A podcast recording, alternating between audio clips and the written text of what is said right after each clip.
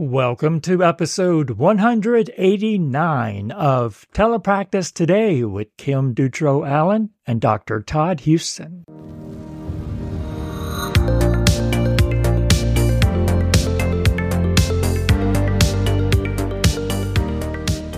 Hey, welcome back to another episode. Um, I was looking for some kind of new or ideas that I haven't shared yet, and um, Hallie Sherman had one on her Instagram page that was using text messages in services. So there's a website that you can go to where you can make it look like a text message format, um, which is really cool to use with uh, I think teenage students, that's kind of their main way of communicating. Mm-hmm. I know mm-hmm. lots of them when I've said, like, okay, this is how you would do a phone call. And they're like, I don't call people, I just text message them. yes. So I think that that's a really motivating way to do it. And let's see, what is the site that she uses? It is um, ifaketextmessages.com textmessage.com is where you can go and it looks like a text message and you can create, you know, whatever you want, whether you were working on idioms or um, multiple meaning words. I think putting it in that format just so it looks a little older for the students that you're working with can help too. And another place that I've seen it is on abcya.com, which I usually use for my younger kids with games, but they do have an idiom one on there that's really fun. And it looks like a phone messages coming through and they use um, emojis to kind of like you have to guess the idiom from the emojis that they put up and That's then cool. it goes through like the real meaning of the idiom the funny meaning of the idiom and things like that. So i like that. Just anything that makes it more relevant more functional for our students i think is really helpful. So with that website do you download how does it work? Or is it just a link back to the website? I think it's just I think it's just links back to the website and then it gotcha. creates images that look like they were on a phone with gotcha. like the conversation back and forth. And so you can put in both parts of that and create those. And so I can fake a text message from someone, huh? Yeah. yeah.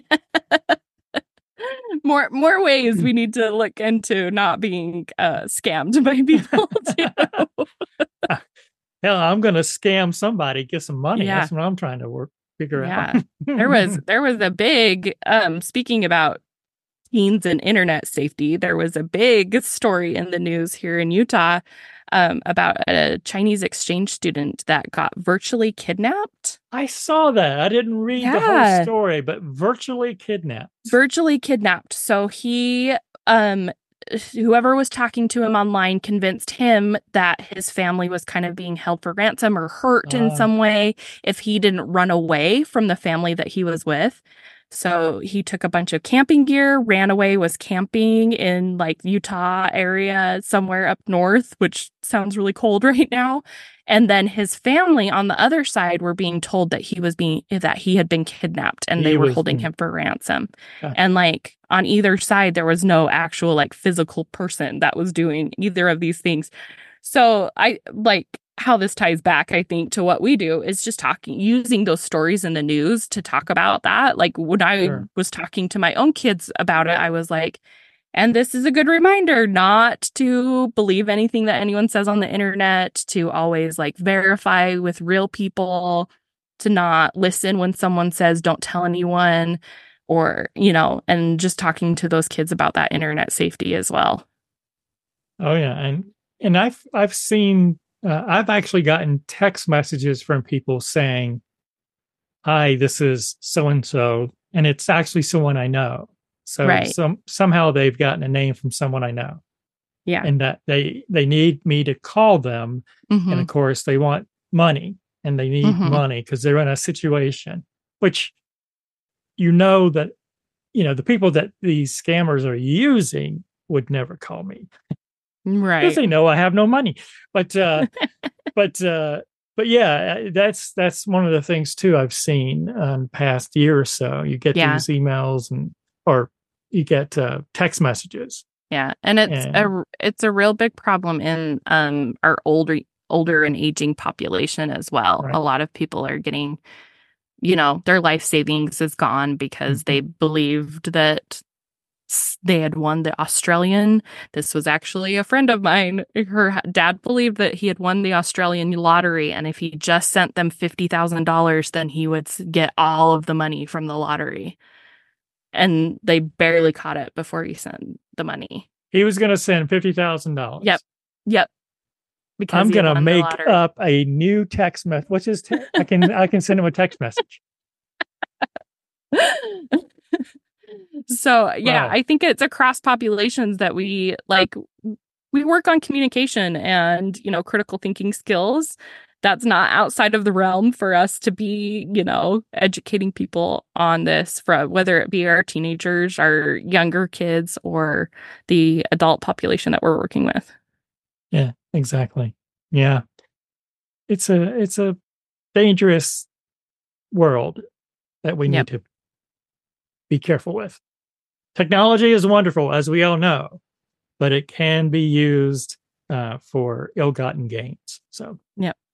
So uh, today on the podcast, we have Karin Koukeyan on, and she has been on before. We're so glad to have her back. She is also one of um, the people that is the co chair, I think is her title of SIG 18. So she has lots of information about what's happening in telepractice from ASHA and um, just information about some new ventures that she's going on as well. Awesome.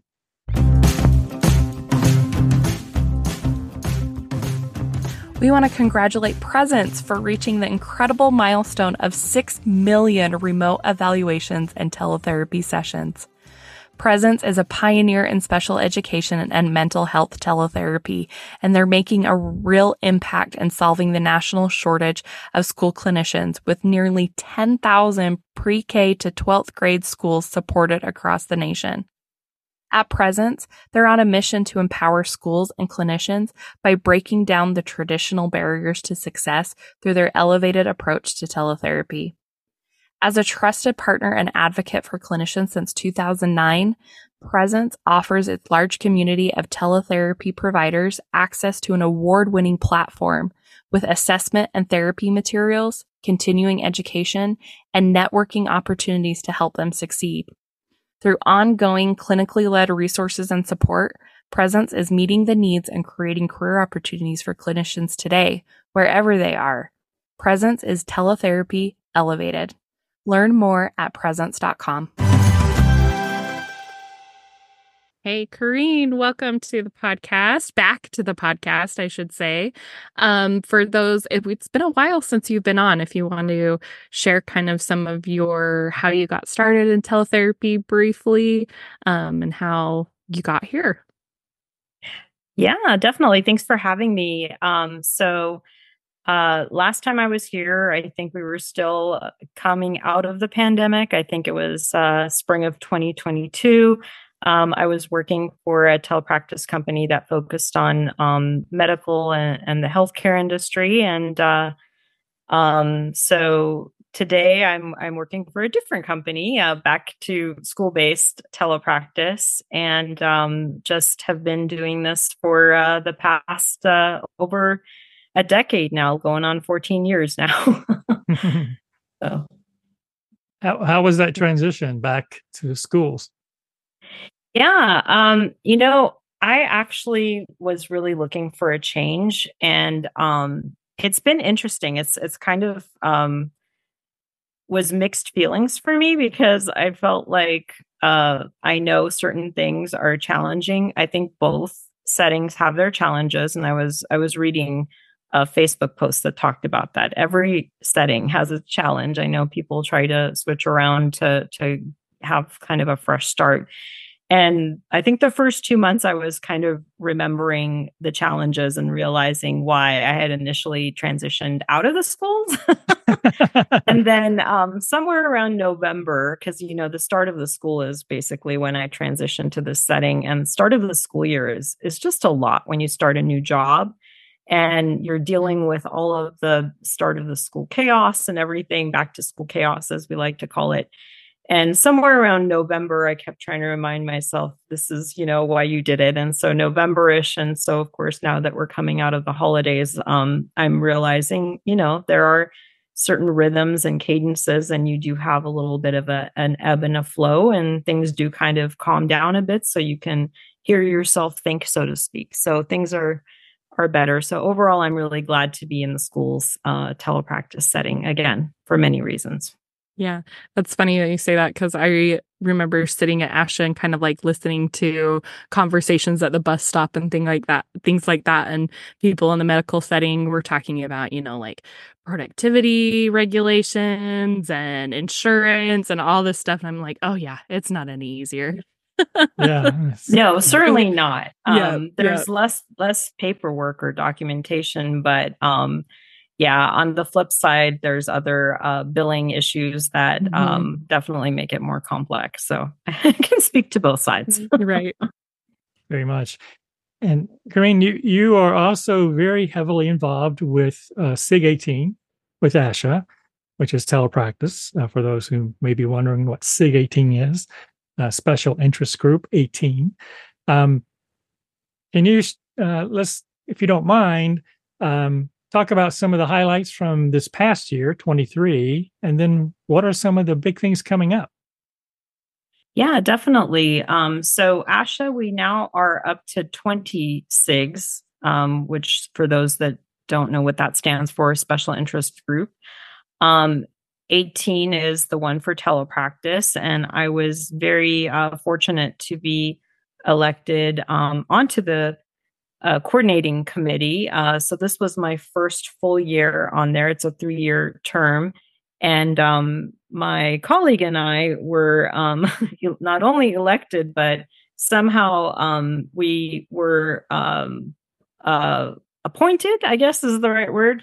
Uh, nobody else wanted to do the job. So one mm. of us became coordinator and the other one became associate coordinator. And we sort of um, have had a really uh, a very steep learning curve this year, but we have had a really great year. Um, a lot of fun and a lot of great activities.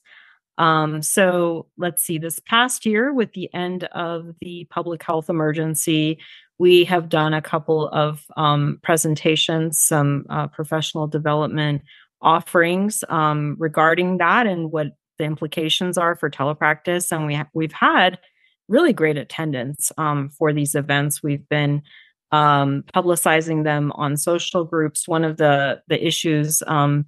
So, of course, uh, I highly recommend those of you who are not members of SIG 18 to join the SIG. I know a lot of people are wondering what happens with that extra uh, $45, I think mm-hmm. it's up to now that they pay. But mm-hmm. honestly, um, it is well worth the investment. Um, once you join one SIG, you, ha- you get access to publications. Um, uh, the perspectives is, are the publications for each SIG, you can actually um, access all of those perspectives. So you don't just mm-hmm. get access to your own SIGs, but you can see the others. So, you know, for any reason, if you need to do some research, that's a great way to get access to that. You can actually um, you get to post and participate in the SIG that you're a member of, but you can actually um, look and read the other postings as well. Um, and there's a lot of, again, these opportunities, these uh, events that we do, virtual events. Um, we had one that was, uh, again, very well attended, um, licensed to telepractice, avoiding jail and other awkward situations. so that was a really good one because um, I can't tell you uh, how often we get these questions. You know, people are still thinking that is perfectly fine to um, not have a license for um, either the state or country that their client or student or right. um, or mm-hmm. patient mm-hmm. is sitting in, and it's okay. You know, nobody will catch me, nobody will see it, that kind of thing. Yeah, or and, I'm going um, on vacation, or my client's yeah. going on vacation. Right. It's just for a short time.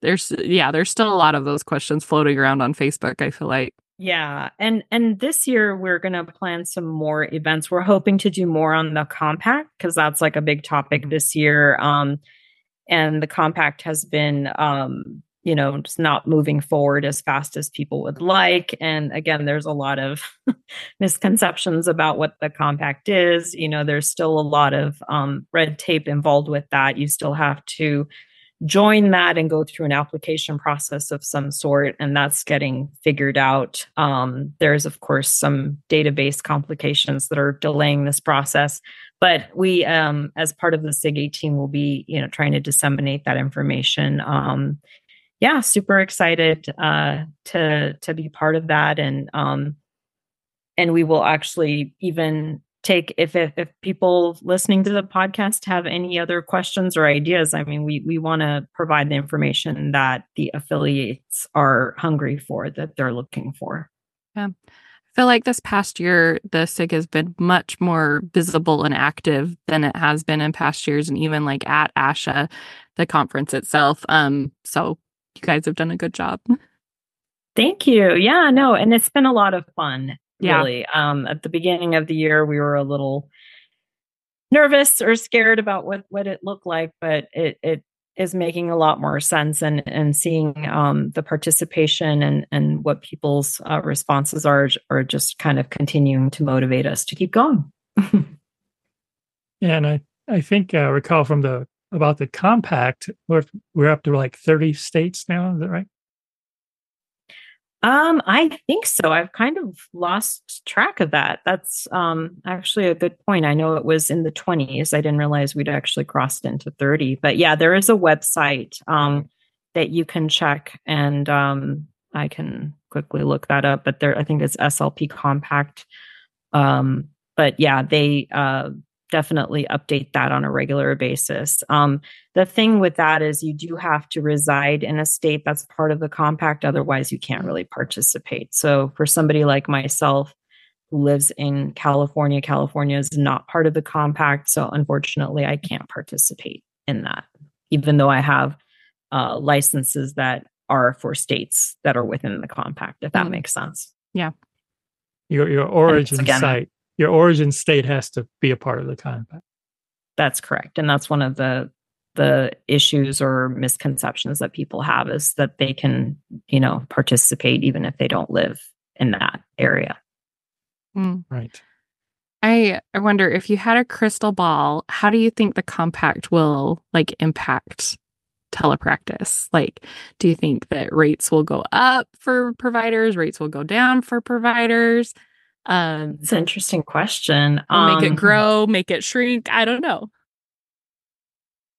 I think I don't know about the rates because that's that's a, an interesting um, question. I hope it doesn't go down because I know we're right. all fighting for more for better pay. I know. Uh, but I do think that it will hopefully make people even more open to telepractice. I mean, even post pandemic, I see um, there continues to be that resistance or the the thought that it's kind of the second choice eh, you know if we have in person we'll go with in person. It's improved of course but i'm hoping that it makes it even better.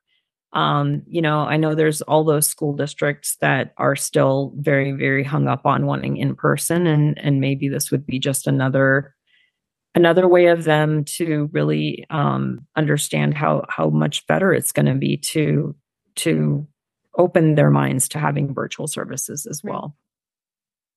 Yeah, I mean it's not just the compact too. Like we're learning there's other background checks and each state has their own little, you know, little um it's not that little actually. Uh, they have uh, laws that they enact that kind of get in the way of this process. Yeah. And for example, Illinois um, just this summer. Uh, and again, it, it's all with good intentions. It's for the safety of the children and safety of the public. But um, there's something called Faith's Law that got enacted uh, just this past summer, and it's been brand new to all of us. And so, anybody, any um, speech pathologist that is, or actually any provider, psych, school psychologist, uh, social worker they have to go through additional background checks and fingerprinting in the district that they serve in order to be vetted and be okay. And within Illinois, if they then move to a different school district, they have to go through that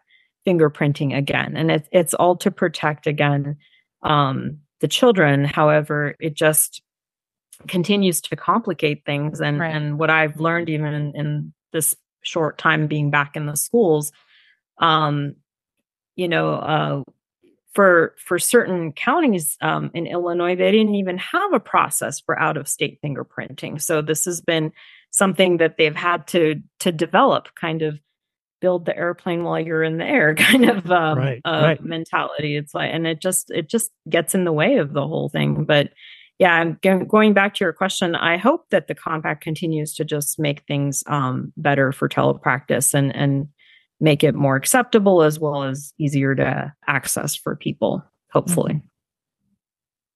Well, and hopefully the pay rates will go up, but I don't know. No, but there's, I feel like there's a problem there that needs to be answered in considering like cost of living, like where the SLP is and like the rates where the physical school is. And it's just like a complicated thing. And I feel like I don't know. There's people that have kind of like, yeah, I feel like yelled at other SLPs online for taking a rate that they don't see as enough when I like, I live in a low cost of living state. So I'm like, I would be happy with that amount, but I don't live in New York City. So it's, it's right. a weird problem that I think at some point we have to like figure out an answer to.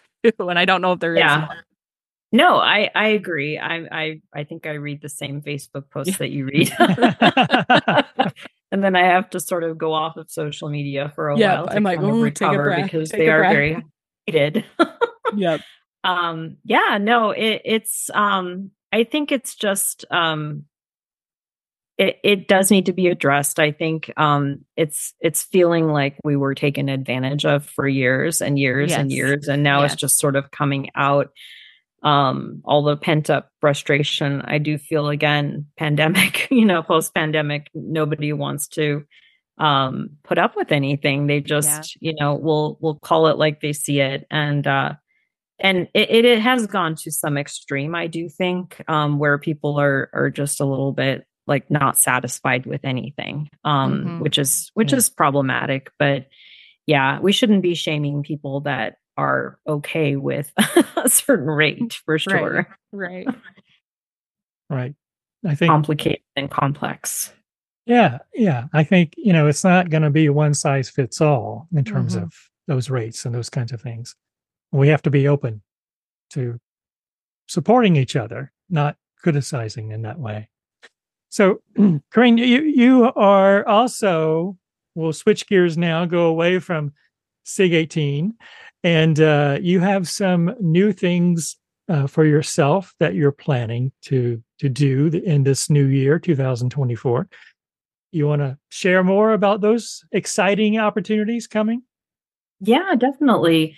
Um, so i um, for a long time um, have wanted to start my own practice to do some accent modification work and um, helping folks with public speaking skills in general. And I'm super excited to kind of launch that officially this year in 2024. Um, so more coming on that hopefully um, in the next coming months. And I'm in the process currently of, of setting that up and making it official.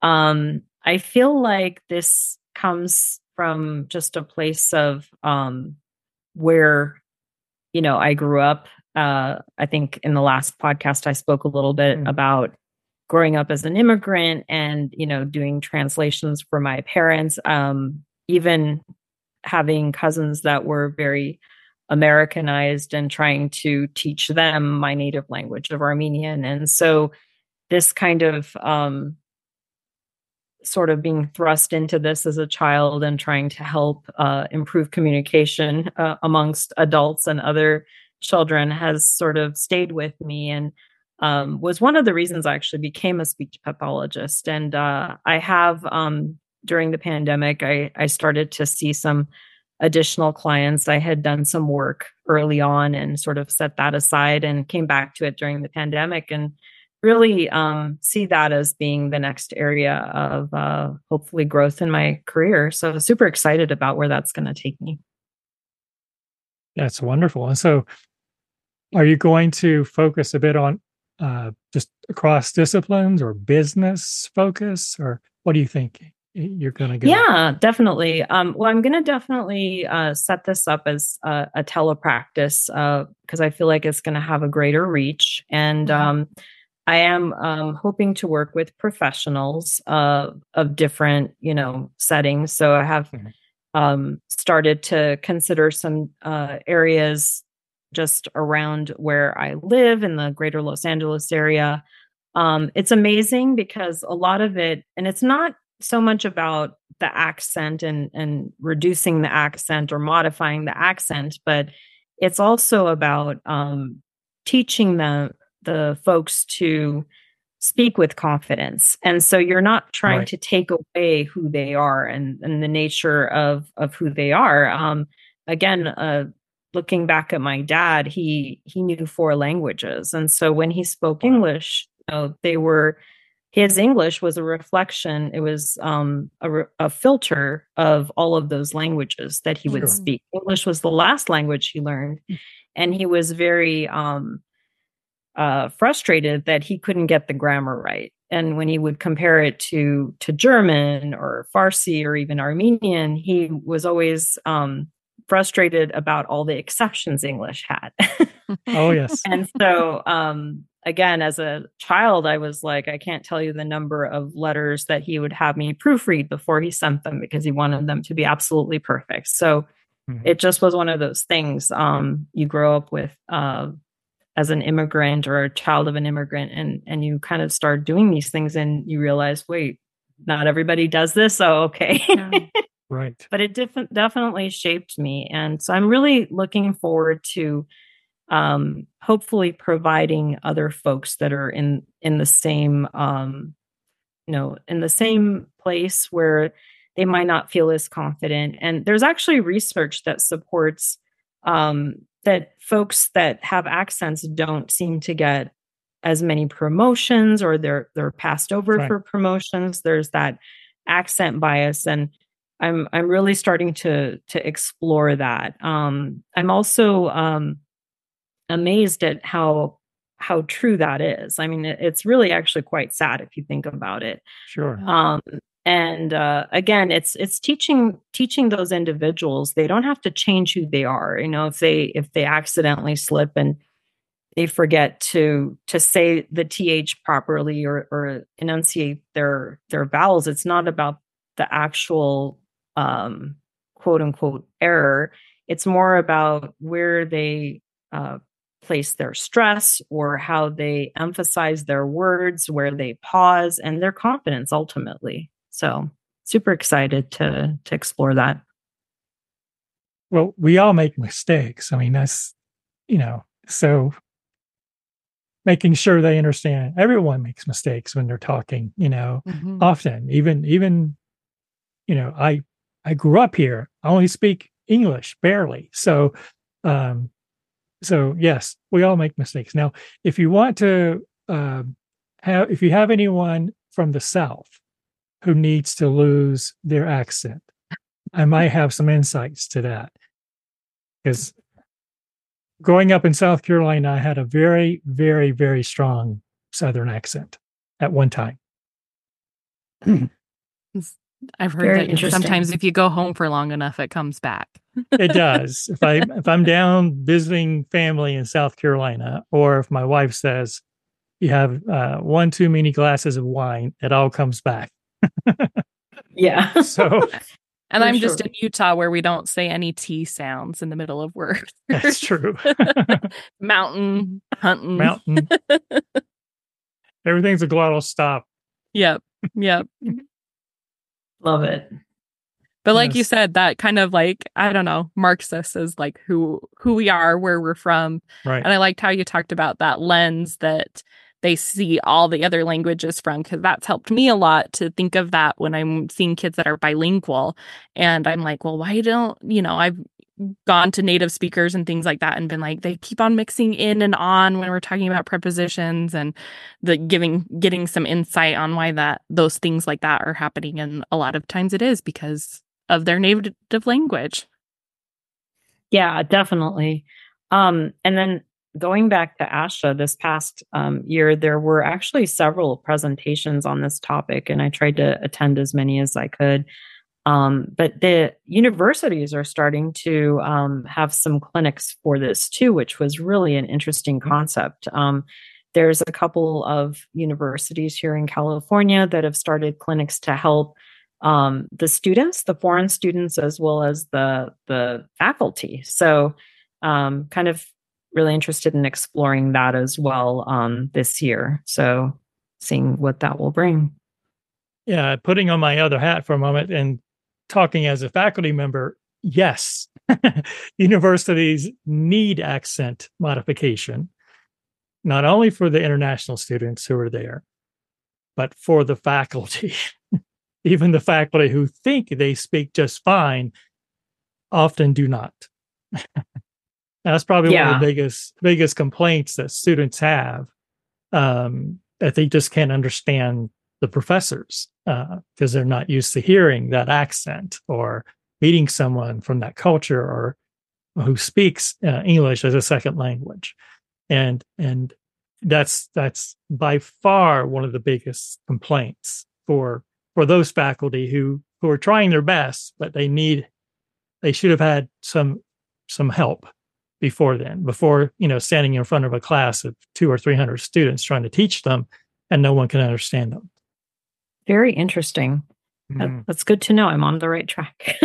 and you know, and I have to say, of course, maybe some universities have some type of some type of criterion they've put in place in terms of how they judge whether or not a faculty member is intelligible enough to teach. Um, I would say most probably don't have something that they follow in a very strict way. And I think that's the problem. That is very interesting.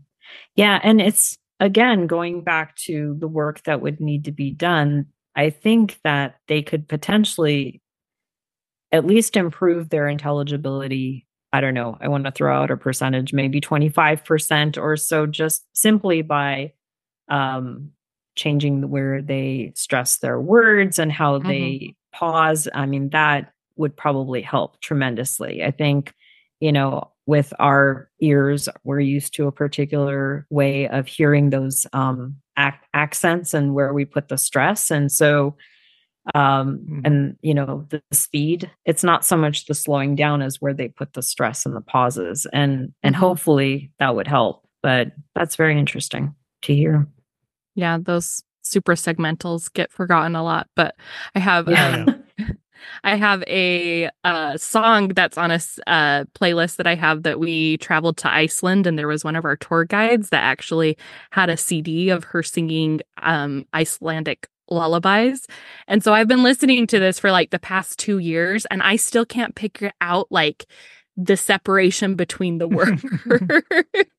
so when we think about that that how those um impact intelligibility as well yeah how that's different in every language that has been like such a i don't know example of that to me very interesting love it I, I don't know if I've actually heard that language, so I'd be curious to hear that. It is a very interesting one. and they have the longest words because they add any modifiers to the noun, they just add it to the word. Hmm. So you'll have like these like road signs that are forever long because every like all of the modifiers for that town, they've just like added that to the name of the town.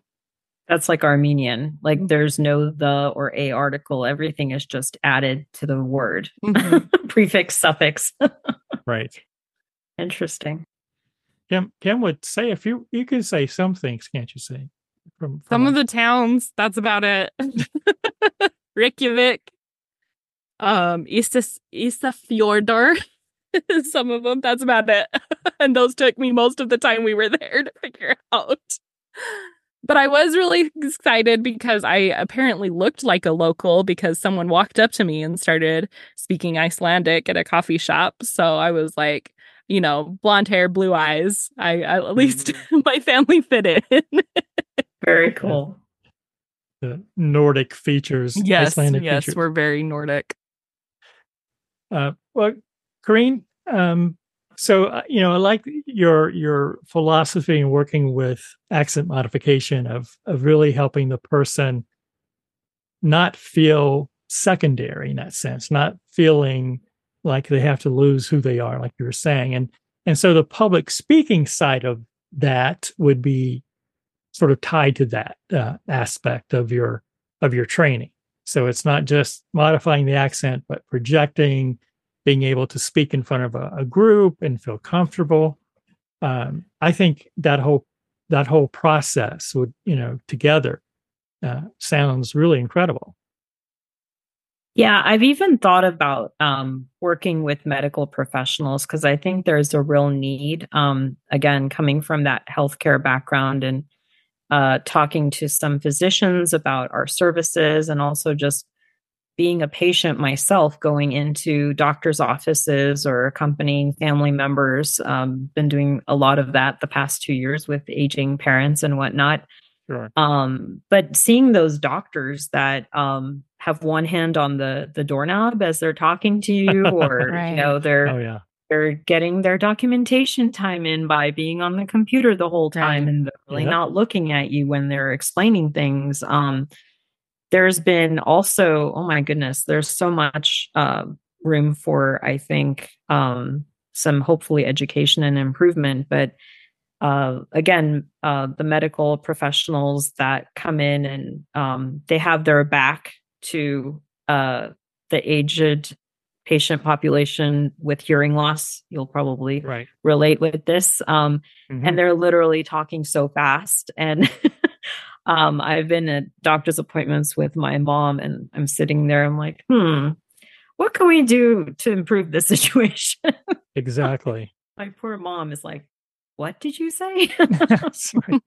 so um yeah, I mean just small little things like that, just building that awareness. And it just amazing it amazes me. And you know, they go through the training, they are really good at what they do, but mm-hmm. there's more to it. You're dealing with humans. Right. It's a human um field where you have to to be able to communicate and talk to people. And of course there's like bad, you know, difficult information that you have to talk about mm-hmm. difficult conversations that you have to have. So you have to be tactful and, um, you know, having one hand on the doorknob uh, will not necessarily be the best way to handle some of these conversations.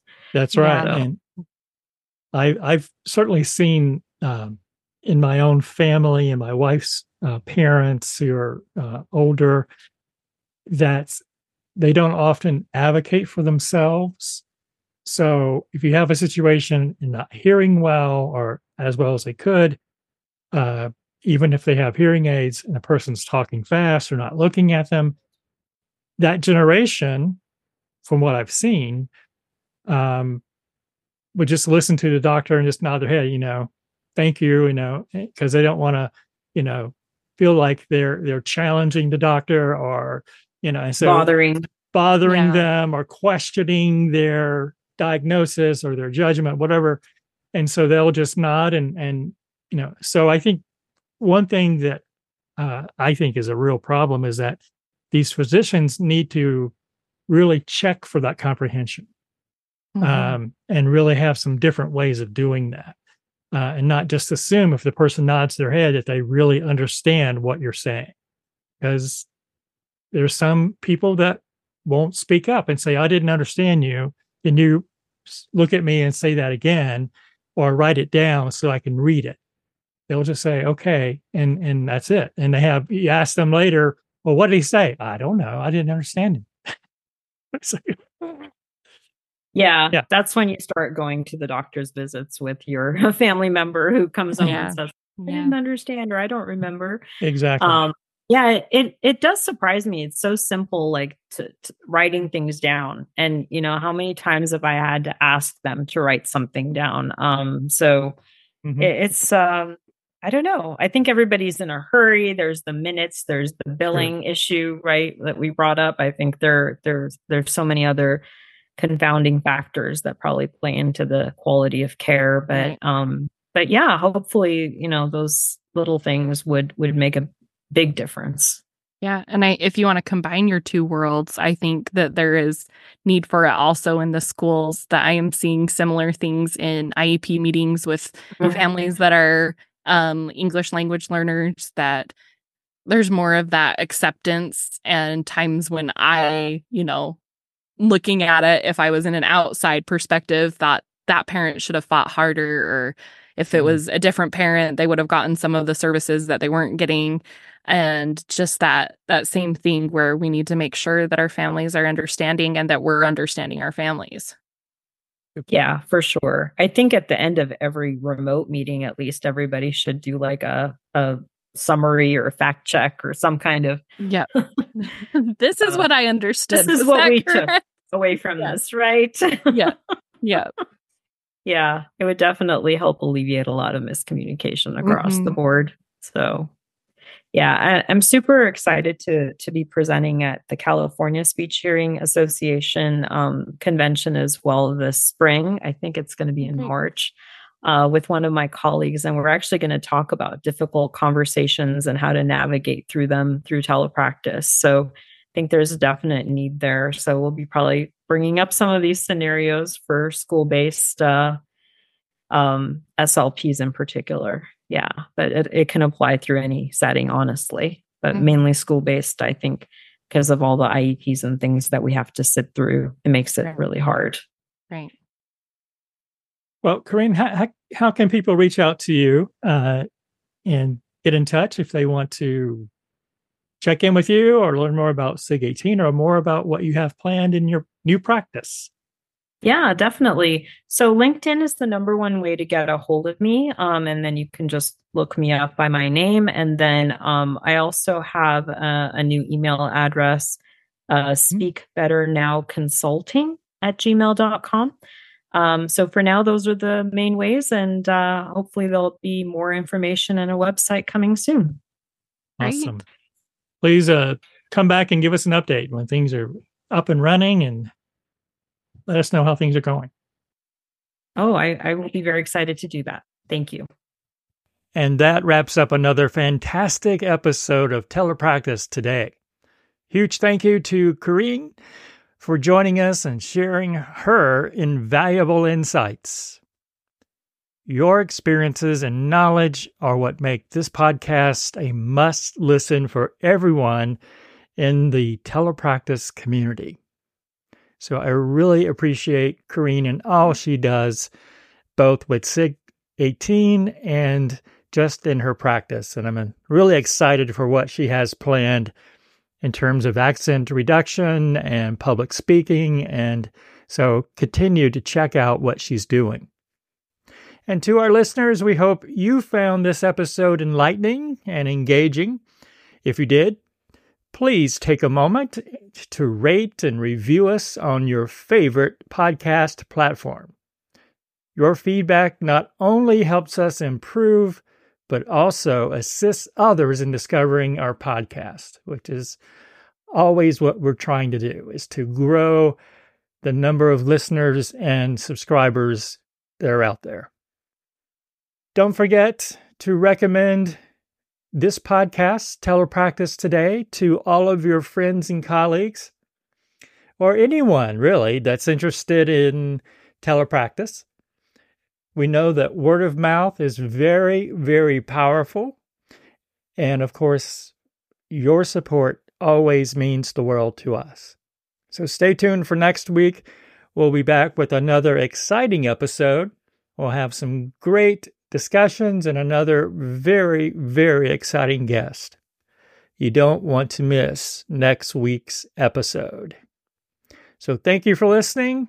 Keep innovating, keep inspiring, and keep connecting. Be safe and be kind. This has been a production of the 3C Digital Media Network.